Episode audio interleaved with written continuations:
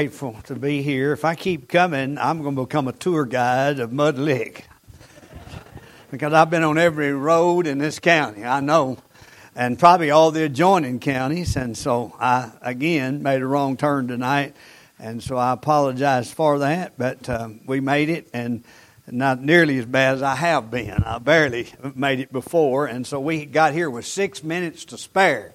So um, I just want that that right there is congratul- congratulatory to my driver Rod and um, his wife Jen, who is the back seat driver and the boss of the crew. And we're glad that uh, they got me here, and uh, they they've been a blessing to me. And uh, they you, many of you know them already by now too, and they've been a, they love to come up here with me, and so I'm glad I've. Um, since I saw one of the blessings to me tonight was see Brother Paul standing here and uh, looking good. And uh, in fact, he's been on slim fast too. I can tell that, and I like that. And because I also I, I was busy praying for Brother Paul in the process of that. On December 29th, I had open heart surgery myself. Uh, three years before that, my wife had died with open heart surgery and not made it out. And so I was very concerned about Brother Paul. I had people praying for him. Rod and Jen was praying for him. Others that I knew, and um, and his uh, sweet wife was kind of keeping me informed, and Nick, and so I, I was uh, in the process of that. I came down, and um, just by mere providence of God, was able to find out what bad shape I was in. So I suppose been dead a long time ago. I knew that, and I knew some people wished I'd been dead a long time ago. And uh, I was able to come out of that major open heart surgery in December 29th. February the 20th, I'm back in the pulpit preaching again and been going ever since and um, been grateful for that privilege. A little slow this summer, the last month or two, um, but um, it is my, the rest of this year. I need your prayer. I am absolutely. I'm in four states. I think I, have got um, every Sunday except one. I'm booked all the way to uh, almost the end of November, and most of those are four and five days. Uh, Mississippi, Alabama, uh, East Tennessee, uh, Kentucky, and and so I just I need your prayer, and I appreciate that because we're going to see if this heart hold out. All right. I know either way though. I knew where I was going, and I knew where Brother Paul was going. But uh, I'd rather seen him come back here, and it's good to see him here. It's a blessing uh, to see him there. And, and I can tell you something. People, I hear people, oh, I just wish I could lose weight. Get go in and have some heart in the situation, and you can get rid of it in a hurry. Amen. I came out of the hospital. I lost 22 pounds in seven days. I weighed 150 pounds when I came out of the hospital. And ain't none of your business what I weigh now, but I weighed 150 when I came out of the hospital. And so it's a good bit more than that now, and I'm grateful for it. So uh, thank you for letting me come back. Turning your Bibles tonight to Isaiah chapter 50. I preached this message uh, not long ago, one time, and um, it was so much noise going on that day. There was so much confusion in the church I was preaching at uh, I, I, think every kid in there uh, wet their diaper, or and their mama poked them with a pen, or slapped them, or something. It was the biggest. I've never seen such confusion going on in church. In fact, Rod and Jen happened to be there that day, and I just wasn't satisfied with preaching that message the way that I felt like it ought to be preached, and it's been on my heart. And I think it'll help you tonight. I didn't come to chew you out tonight. I come to help you. And of course, sometimes when I'm helping you, it sounds like I'm chewing you out, but I love you anyway, all right? So, Isaiah chapter number 50. The book of Isaiah is that beautiful book that talks about Jesus. It's just Jesus, Jesus, Jesus all the way through Isaiah. And when you get to Isaiah chapter number 50, he gives us some encouraging words for those of us who love Jesus, serve Jesus, but yet there's times it just just flat seems like Jesus is nowhere around. You ever had those days? Just seems like he's, we know he's real, we believe he's real, but we don't sense he's real. And this is what I want to talk to you about tonight Isaiah chapter 50, verse number 10. Listen to what the Bible says. Now, those first verses lead us up to that because here is God telling some, some people that He's able to do just about anything. Uh, but it wasn't because God couldn't do it, it's because they wouldn't allow Him to do it. And so he begins to remind them he's still the God he's always been. But in verse number 10, he asked them a question. He said, Who is among you that feareth the Lord, and that obeyeth the voice of my servant, that walketh in darkness and hath no light? Let him trust in the name of the Lord and stay upon his God. Behold, all ye that kindle a fire, and that compass yourselves about with sparks, Walk in the light of your fire and the sparks that you have kindled, and this shall you have of my hand.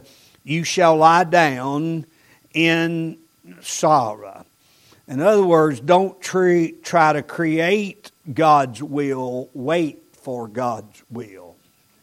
So I want to talk to you tonight on this subject tonight the discipline of darkness the discipline of darkness, or you might want to call it this how to worship in the dark.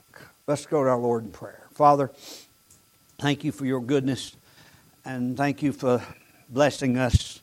Thank you for blessing this church with the preacher back and in the pulpit, and thank you for this church who stuck with him and his dear sweet wife and Thank you for the fellowship and the bond they have here. And thank you for what you've done in this church the last couple of years and um, over the years.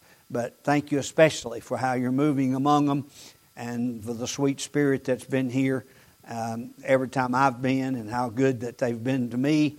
And I pray you'll bless this church tonight. Help somebody that may be hurting, help somebody who may be struggling, help somebody who may feel lonely, who may feel empty tonight, help somebody who don't even know where to go or what to do tonight. Bless us all and help us with our struggles in Jesus' name.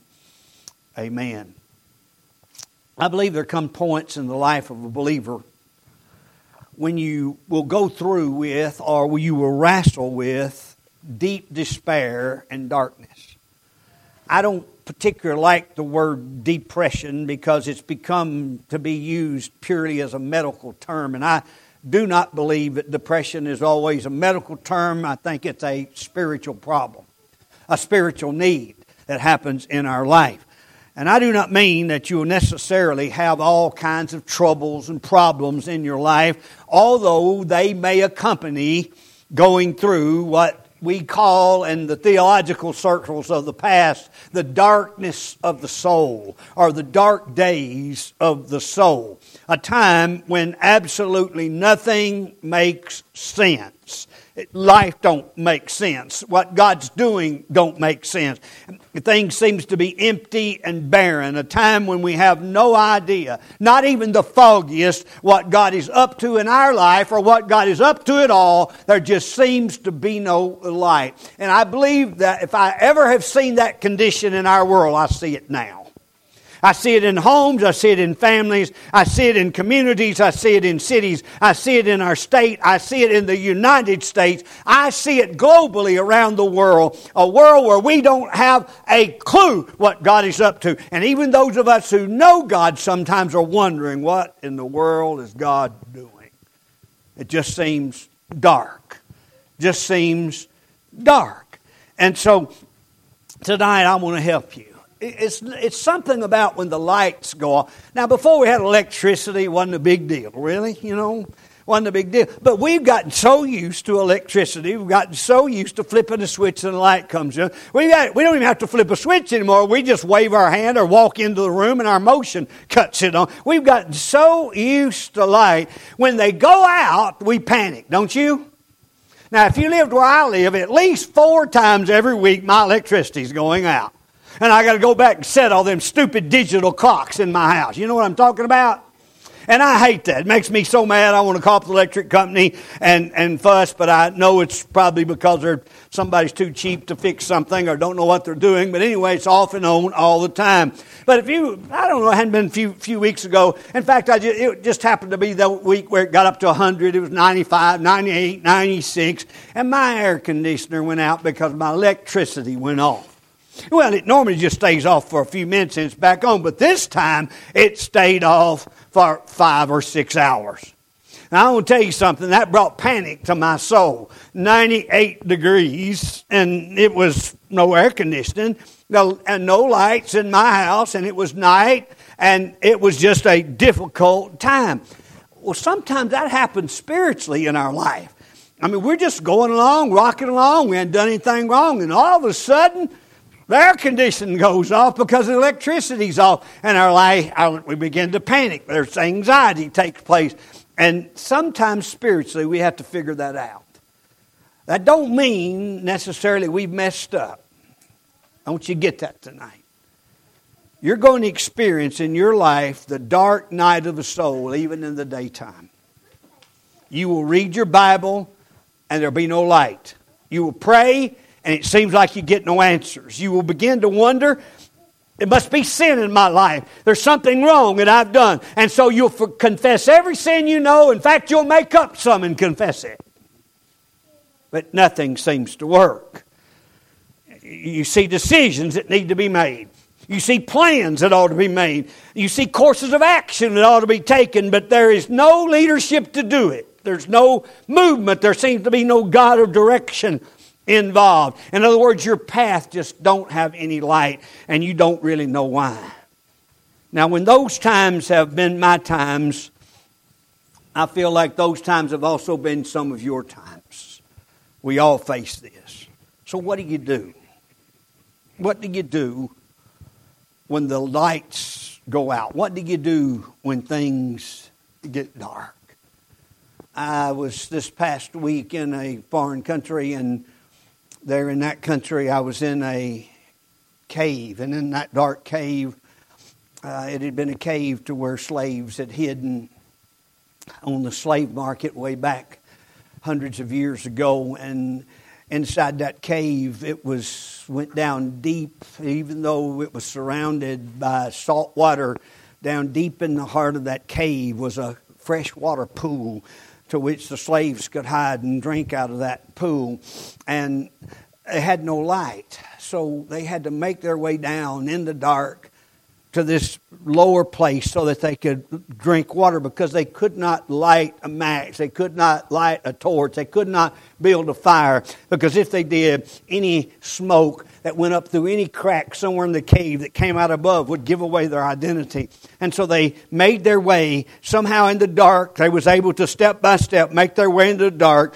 to get enough water to survive by in that tomb and to find a way to eat in the darkness of that cave. And that's exactly what God is telling us tonight. Sometimes we live in a place where we've still got to be drinking of the water of life. We've still got to be eating of the bread of life, but we cannot light our own fire because if we do, we'll wind up in trouble. We have to wait on God to deliver us from the cave. So here's the first thing I want you to notice. First of all, I want you to notice the probability of darkness in verse number 10. Darkness is not unusual in the life of a Christian. Remember that. A kind of darkness that can come to the life of a believer who, if you look at this text, is one who obeys God, is faithful to God, loves God, serves God, and yet there is a type of darkness that comes to their soul. No, it's not the darkness of condemnation. It's not the darkness of damnation. It's not the darkness of, of, of, sinfulness. It's not that kind of darkness. It's a spiritual darkness that comes to our life that we cannot explain. Job said it this way. He said, He maketh my path darkness. Job again in Job 19.8 said, He hath fenced up my way, but I cannot pass. He has set darkness in my path. Job again in chapter 30 said this, When I waited for light, there came darkness. In Job's life, for years, he went through a time to when even the light seemed like darkness unto him. In fact, look at the testimony here of these people he's talking to in, in the book of Isaiah. Look at their testimony. As you see, first of all, he says, Who is among you that feareth the Lord and obeyeth the way of his servant. So you see him, first of all, his testimony is among you. He's among the people. He hadn't quit church. He hadn't dropped away from God's people. He hadn't quit going to synagogue. He hadn't quit gathering to hear the word of God. He hadn't turned anything on God. He's doing every bit of that. He's got a testimony that he is among the people of God. You see, some people go through these periods of time, I don't get anything out of it, so I just stay at home. That's your problem. And you'll stay in darkness until you learn that that's not what God wants for the solution to your darkness. But these testimony was people who said, I'm among the people. And then not only that, we fear God. There wasn't people who didn't fear God. I mean, they were to the point, not only that, they were obeying preaching. Look, we obey the voice of your servant. When we hear the word, we do what you say. We won't obey you, God. We love you, God. These are good, godly people he's talking to here. Not folks who disobeyed God. And yet, listen to their testimony. What kind of people they are. But then look at their trail. Their path is just dark. They, they, they have nobody blazing the trail. They, they have nothing to do. They have nowhere to go. They don't see where they're going. Their trail, even though they're the best God has, their trail seems to be dark. And then look at their trust. He said they have, they walk in darkness and have no light. So what do you do? Let them trust in the name of the Lord and stay upon His God. Look, they, they not only have a great testimony, but yet their trail is dark, but look at their trust is strong. They're leaning on God through this time. The fact is, is when the lights come on, God don't even have to explain why they went out. You see, that's some of our problems with God is we want God to tell us the reason for everything, and God don't always do that. First of all, we wouldn't get it. We just wouldn't get it. Second of all, it wouldn't produce in us what God wants to produce in us if God explained everything because there would take no faith for that. We don't live on explanations, we live by faith. We don't live on explanations, we live by promises. And so here, when the lights go out, God don't necessarily tell them why. And when they come back on, He don't necessarily tell them why they went out. He never did you when you read the book of Job, read it. God never explained to Job why all that happened. Not one time do we find where God ever gave Job an explanation except one thing he told him is to pray for his friends. Oh, real good friends they were. But God said, pray for them. It's the only thing really he ever said. He never told him why. You, remember, we read the book of Job, and we are in on that conversation in heaven, but Job wasn't. He didn't hear what the devil and God was talking about. If he'd have got in on that conversation, he said, God, if it's the same to you, just leave me out of this conversation. But no, God said, What do you think about my servant Job? The devil said, Take your hedge about him and I'll show you what he is. And God said, Do what you want to to him and I'll show you what he is. But God never explained that to him. But Job never changed. He stayed on his God. So darkness comes in your life. It's not unusual. It's not unusual. John the Baptist was one who seemed to be in the dark. I mean, maybe one of the hardest preachers we ever know, maybe one of the most solid living people, the most separated Christian we know. In fact, Jesus said about him, there's not a man born of woman greater than John the Baptist. And yet, when it come time for his head to be cut off, he said, whoa, whoa, whoa, somebody go down there and ask him, is he really the one or should I wait for somebody else? And uh, if I'm going to get my head cut off, I want to make sure he's the right one. So there was that moment of doubt. If he's going to cut your head off, wouldn't you have a little doubt in your mind? You'd want to know for sure who you were dying for. So then, when he found out he was willing to do it, in the book of Lamentations, chapter 3, verses 2 and 6, both of those verses, Jeremiah says, God led him into darkness. Led him into darkness. So, where it's doubt or discouragement or disappointment or, or disparagement, whatever comes in your life, not a sinful thing necessarily caused it. It can, but when you're fearing the Lord and obeying God and leaning on your God, you don't have to have guilt about not knowing which direction to take for right now. Don't beat yourself up because the world has become chaotic. Don't beat yourself up because you don't know exactly where God is headed. You don't have to, you just have to trust Him. So, darkness is not unusual. Secondly, darkness is unannounced. when God decides to have darkness come in your life, He don't come and say, "Now get ready, this coming Tuesday, September the whatever 13th, 14th, that's your, when your darkness is going to come, so get ready. He doesn't do that. Same thing with when our electricity go out. They don't call me up. Hey, Brother your electricity's going to be off. I know it's 100 outside, so get ready. I'm going to cut your electricity off in about four, about, about two days. No, they don't call me up. It just goes out. So sometimes God allows darkness and it's unannounced. You don't know when it's coming. Job didn't know that was coming. He was living it up, time of his life. Everything was going his way. Oh, boom, darkness. Here it comes. Comes unannounced. Third thing is darkness is not unfruitful. It's not unusual. It comes to all believers. It's not it's unannounced. We don't know necessarily when it may show up. It may show up several times in our life. And then it's not unfruitful. In other words, what I mean by that is the fruit of the Spirit sometimes blossoms in the darkness. It's hard to explain that, but you can only see the stars in the dark. Don't you think that's amazing? You can only see the stars in the dark. And uh, it's amazing that you can see better in the daytime when the closest star to us is the sun. We see better then, but at nighttime we see further in the dark. Uh, are y'all with me? You see, we can see a lot better by the closest star in the daytime. But at nighttime, we can see further because of the furthest star.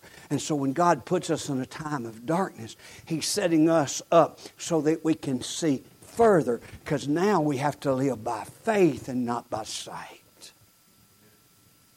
And so, darkness, the fourth thing I want you to notice about this is darkness is not unending. Thank God it, shoot, it too shall come to pass.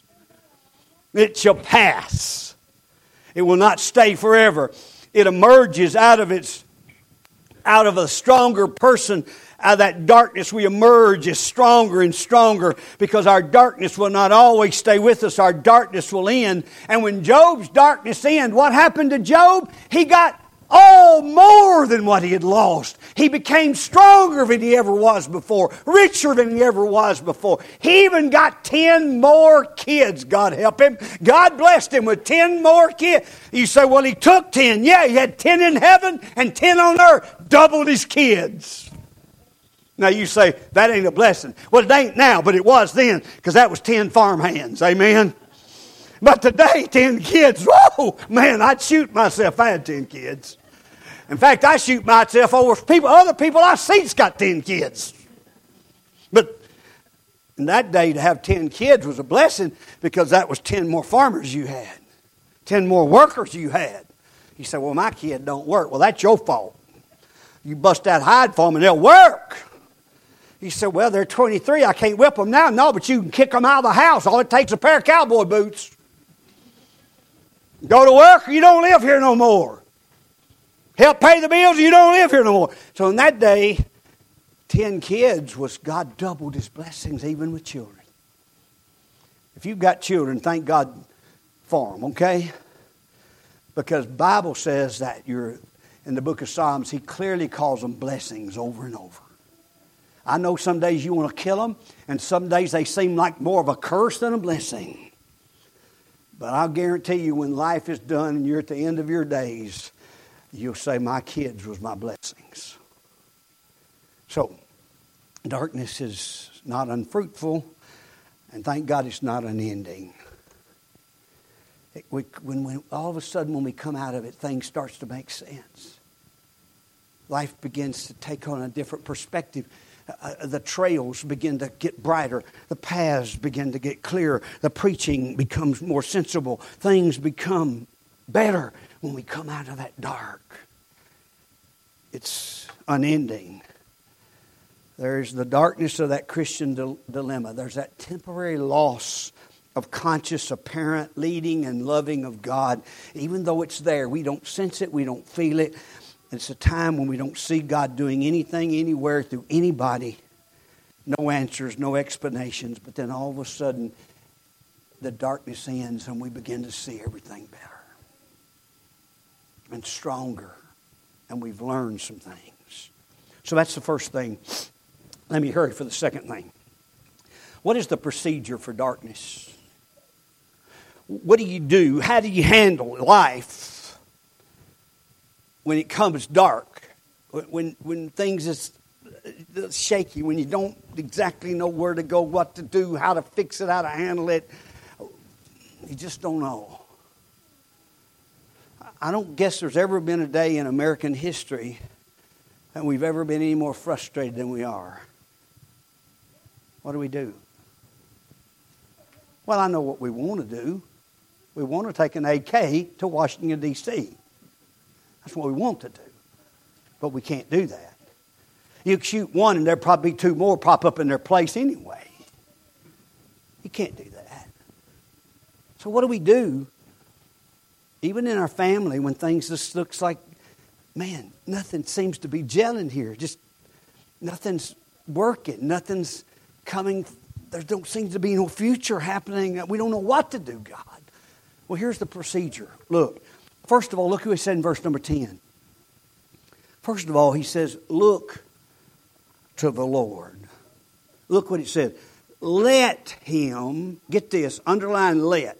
Let him trust in the name of the Lord and stay upon his God. So, the first thing God says you do when you go into a dark time in your life, into a frustrating time, in a confusing or doubtful or discouraging time in your life, what do you do? What's the procedure you go through? First of all, he says, Look to the Lord. In other words, let Him, the one in your darkness that no one else can get into, is Him. Let Him trust in the name of the Lord. Trust in the name of the Lord. Let Him to do. In other words, Isaiah, he said, tell them to let me into their life. Let me be their light when they cannot see. You don't know a lot of things at the time. When these dark things comes, you don't think, what, nothing good will ever come out of this. But I could stand up here all night and rattle to you all the things over 45 years that I thought I was absolutely spinning my wheels. I've even looked back on times to think those were the most worthless days in my life, and yet out of those dark times, God did amazing things. And so you look to the Lord knowing that I'm not in this thing for no reason at all. I was, a guy came up to me not long ago, and this is what he said to me. He said, Brother Glenn, you don't know this, but when you was pastoring 21 years ago, I came to your, I wasn't a member of your church. I didn't attend your church, but 21 years ago, he said, you preached, God moved, folks were saved. I made myself out and slipped to the edge of the altar. Our church was pretty wide and, and pretty large at, at, around the front. So he said, hey, I come to the very edge of the altar, almost hidden, and I knelt on my knees and I gave my heart to Christ and I got saved. He said, You never knew it and I never told you. But 21 years ago, I got saved that day at that altar. You say, I don't I don't know what the days were going through in my life. It might have been one of them Sundays when I was frustrated to the gills. But on that day, God did something I didn't know anything about, but He was doing it anyway. That's why we look to the Lord. I don't have any power. You don't have any power, but He does. Six or seven year old boy came to me several years ago, vacation Bible school. I don't know how I met the young kid but somehow found out his daddy was dying with cancer. He was a drunk, a rough family, a very rough family. I went to an old trailer, and they led me back in an old dark room, back into that little old bitty trailer, just big enough for a hospital bed. And there laid a man in his 40s, looked like he was 100. He was rotting away with cancer, dying. This little boy got mad at God. He was mad at everybody. He wouldn't talk. And I remember he asked me to go talk to his dad. It's the only words he ever said. Would you go see my daddy? And I didn't know this little boy, didn't know the family. I met the wife. She was not what I would call virtuous. And I went back and came two, two or three times. I finally led that old boy to the Lord before he died and preached his funeral. That little boy, his name was Luke. Never forget Luke.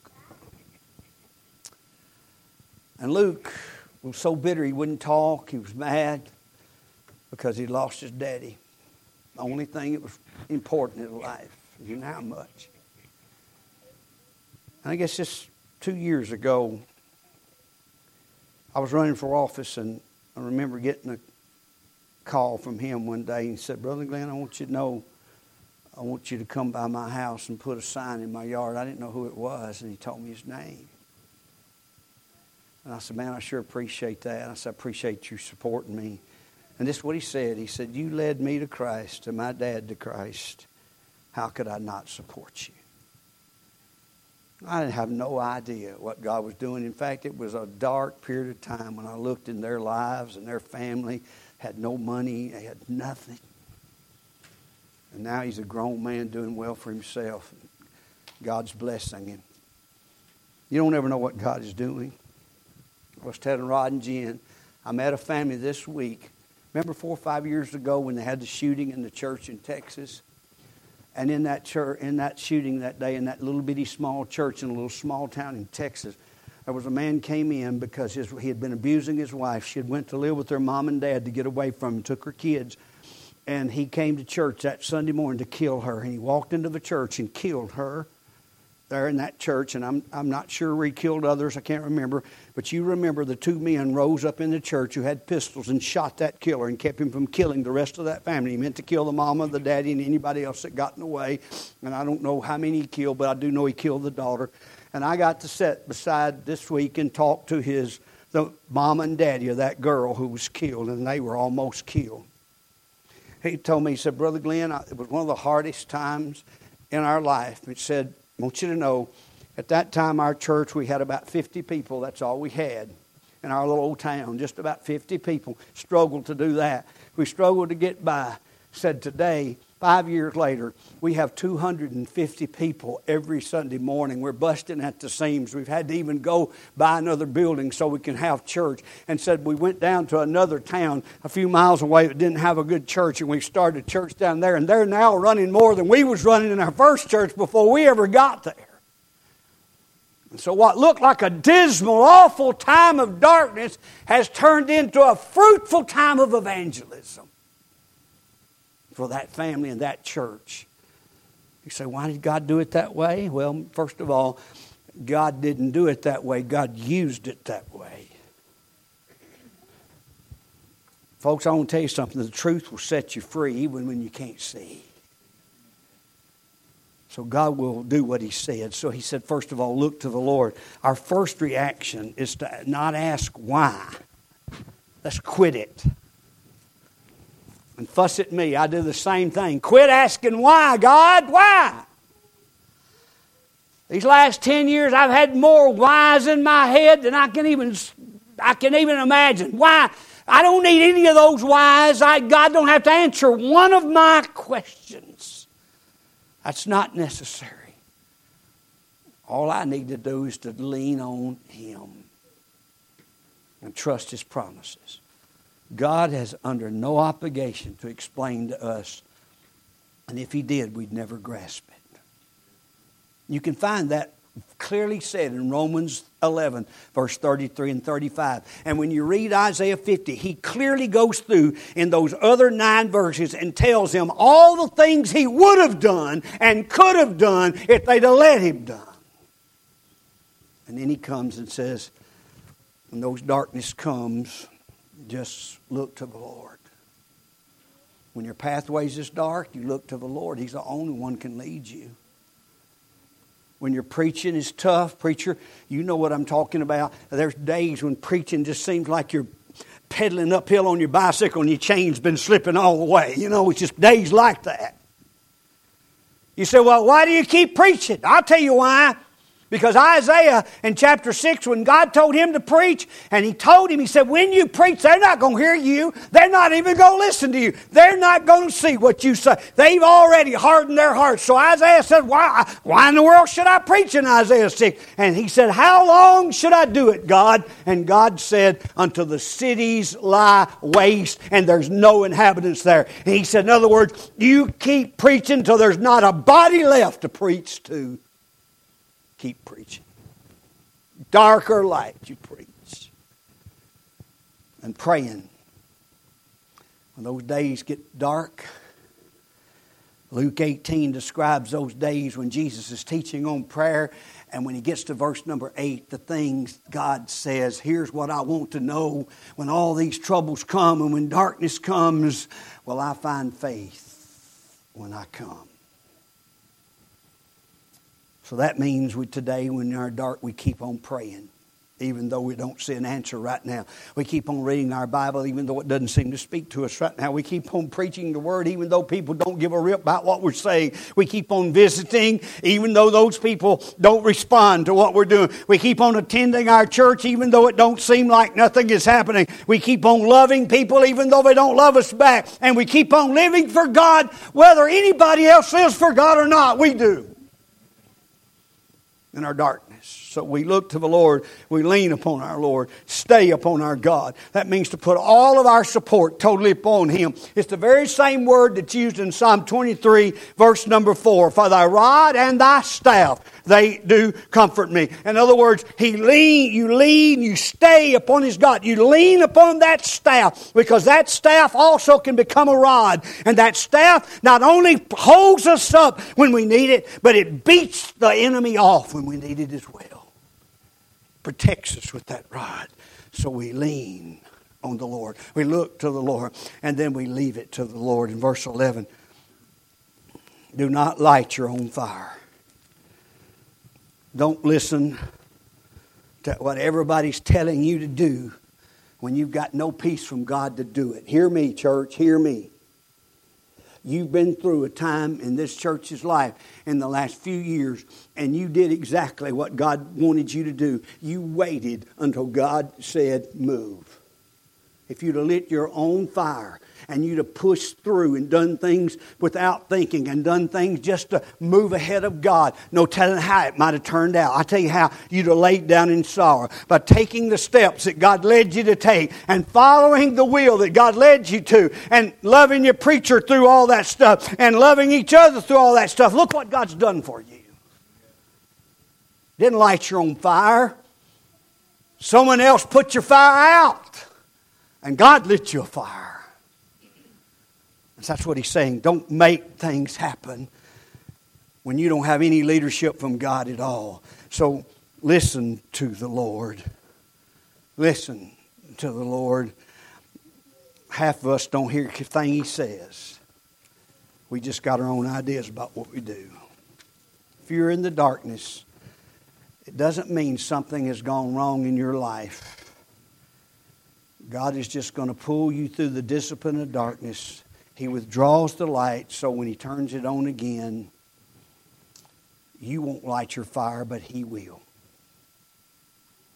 He teaches us in the dark not to light a fire until he does. And when he does, you go by the light. You say, what do you, that don't make sense to me. Okay, let's look at it this way. You remember when they come to get Jesus in the garden? Peter said, No, you won't. I'll light a fire. And he cut off Malchus's ear. And Jesus said, Don't do that. Put your sword up. And he reached down, got that bloody, nasty ear, and stuck it back on the head of Malchus. I wish I could do that. Amen. You know, wouldn't that be great? But you know what Peter did? He lit his own fire. Almost cost him his life. Almost could have got them all killed had it not been for Jesus. Because he lit his own fire. Let me give you another. You remember Abraham? Him and Sarah decided, hey, we can't have a kid and God's not coming through. So we'll just get Hagar and we'll have us a baby anyhow. And they did. They had a good one. His name was Ishmael. And look at the mess it's caused us for 5,000 years now. And we're still dealing with it today. The Arab nation was born. Jacob decided he'd cheat Esau. He wouldn't wait on God. He couldn't wait on God to give him the birthright. No, no, no, because it didn't seem like that's the way it ought to work. It didn't look like it was happening. There was God wasn't doing anything, so I'll just help God out. I'll cheat my, my brother out of this thing. And look what it cost him. 21 years of labor and hurt. Wound up marrying a woman he didn't love to get to the one he did love and then mistreated the one that he didn't love. You see, lighting your own fire can get you in trouble. Moses decided he'd do it. Huh. God raised him up, put him in Egypt. I'm here, I'm the man, I can get it done. God's not doing nothing, so I'll do it. So he goes out and kills an Egyptian and sets the work of God back 40 years. So, this is what God is saying to us when things get dark and you think you have a solution, but you have no peace from God about it, you have no leadership from God about it, you have no Bible on it, you have no promise on it, you have no leadership, what do you do? You don't light your fire because if you do, you'll lie down in sorrow. And I'm learning the hard way. I'm learning the hard way. Uh, and what I do, I never know how it's going to go. Now, for, four years I've been on my own. I've been had my own ministry and been on my own, and I have I have some some regular support, very little. It comes and goes, and and my meetings sometimes I'll be booked to the gills, and then all of a sudden I'll have a big blank in my schedule, and I'll get all frustrated, and I think, well, boy, I better start sending out some resumes. I better start getting me some pamphlets made up. I better buy me some ads. I better get get some pop ups on Facebook. I better do something so I can get to preaching, but. God says, You leave it alone, let me handle that. And in four years, I've been in over 100 churches. By the end of this month, be 110 or 15 churches. By the end of the fall, 110 or 15 churches in four years. And part of that time, I was disabled. So, I, I mean, listen, folks, it was not up to me to light that fire. It's God's business to light that fire. You can make stuff happen if you want to. You can push things through if you want to. You can arrange things your way. You can scheme at it if you want to. But you'll lie down in sorrow. And I don't want that. Because I think I've had it before. A guy called me this week, and I'm just about through, so don't y'all get too panicky. A guy called me this week. Said, Brother Glenn, how did you do that over the years? How did you make those decisions? How did you build this and how did you build how did it how did that church turn into what it turned into? And i said i'm going to just be honest with you. Most of the time i didn't have a clue what i was doing. All i know is every time i needed to do something god told me how to do it. Because i look on it now and i didn't have a clue what i was doing most of the time. But when it come time to do it i knew exactly how to do it when to do it what to do and not everybody approved of it. And, and some even people said, well, that'll never work, but bless God, it did. After a while, I had people calling me saying, how you do that? I didn't do it. God did. But he just showed me how. It's too stupid to know myself. he just showed me how. Oh, I had some great ideas, but God didn't agree with any of them. Imagine that. But when I quit lighting my own fires and started letting God light the fire, He lights some pretty nice fires. And so I'm going to say to you, when things is not going right, don't mean you got to go find you a new job or you got to go to Alaska and work six months and come home try to make enough money to feed your family. Don't mean you got to do something crazy. You don't mean you have to move on. Well, things are not going good in our marriage, so I'll go find me another one. You'll get a worse one. They may look better, but they'll be a devil to live with. Amen. And you remember, if they'll cheat on you, they'll cheat. They'll cheat with you, they'll cheat on you. Woo! I'm preaching. It's just the way it is. So when we're witnessing, it seems useless, and when we're praying, it feels like no one's at home, and we're preaching, it seems like you're fighting fire and can't put it out. You just keep on obeying, you keep on tithing, you keep on forgiving, you keep on serving, and you keep on living. And if you're sinning, you quit sinning and repent of your sin and wait for God to give you a path to walk by that'll be as clear as day. So, in this day of darkness to which we live right now, there's not a lot of things we can do, but there's one thing we can do we can look to the Lord There's two things we can do. We can lean on the Lord. There's three things we can do. We can listen to the Lord. And here's the promise, and I'm through. In Psalm 18, God tells David a promise that none of us should never forget. It's one of those chapters in the Psalms that I guess if you've ever been discouraged or if you've ever been frightened or if you didn't know what to do, Psalm 18 just seems to be one of those that can help you out. Because in Psalm 18, in verse number 28, listen to what God says For thou wilt light my candle, the Lord my God will enlighten my darkness. Now listen to what it says For by thee I have run through a troop, and by my God I have leaped over a wall. As for God, his way is perfect, and the word of the Lord is tried. He is a buckler to all those that trust in him. And then he says, It is God that girds me with strength and maketh my way perfect. And get this, he maketh my feet like hinds' feet and setteth me up on high places. And he teacheth my hands to war so that a bow of steel is broken by my arms. In verse 36, Thou hast enlarged my steps under me that my feet be not slipped. David said it looked like I couldn't win anywhere, but God turned me into a warrior from heaven. God turned me into a man who could leap over a wall, who could run through armies and take them all down, who could, uh, no matter how narrow his steps was, he could enlarge his path and he could stand like a deer on the side of a cliff. I've been to Engedi where those little bitty sheep, little bitty deer, goat, deer, whatever they are, little bitty animals. You look up on the side of the cliff, two or three hundred feet in the air. It looks like they're standing on midair. They have nothing under their feet, but they're standing. That's what David's talking about. When it looked like I had nowhere to stand, God enlarged my steps. And so when it looks like you don't know where to go, what to do, you don't have another move to make, God will make a way.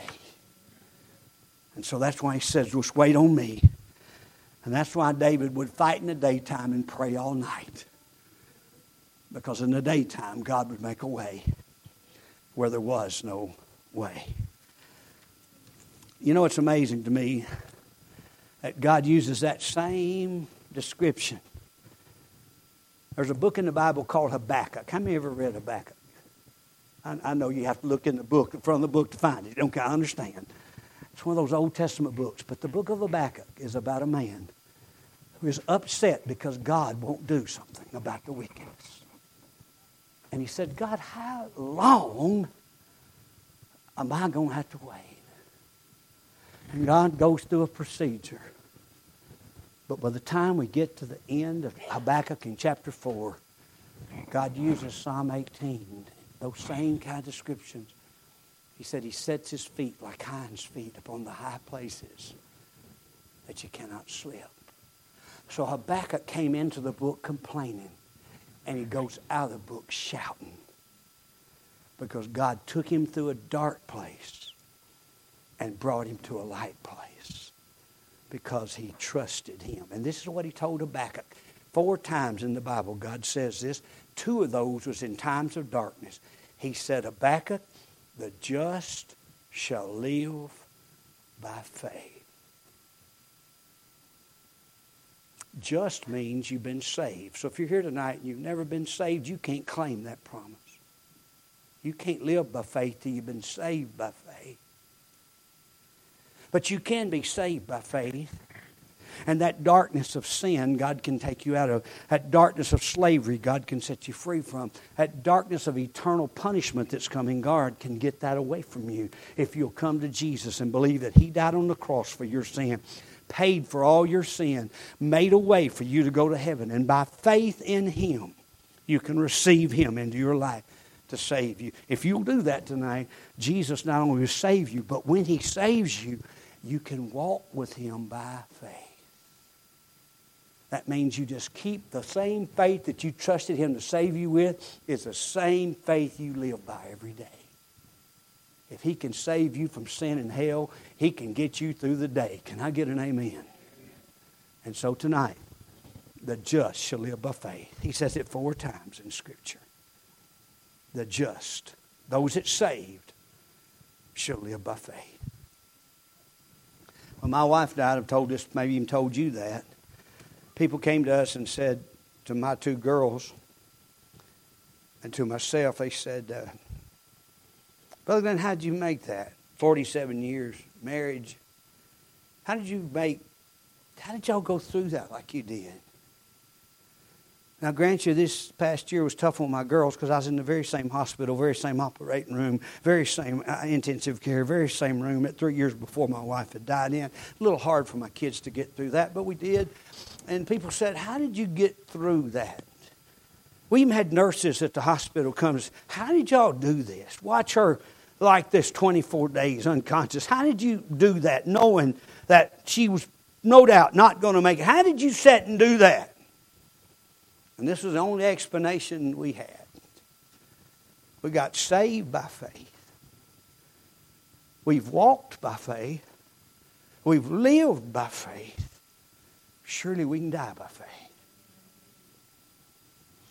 Now, if you hadn't been there yet, you need to come to faith in Jesus Christ. So when you come to that time, not only can you die by faith, but the folks who know you can die knowing that you had faith.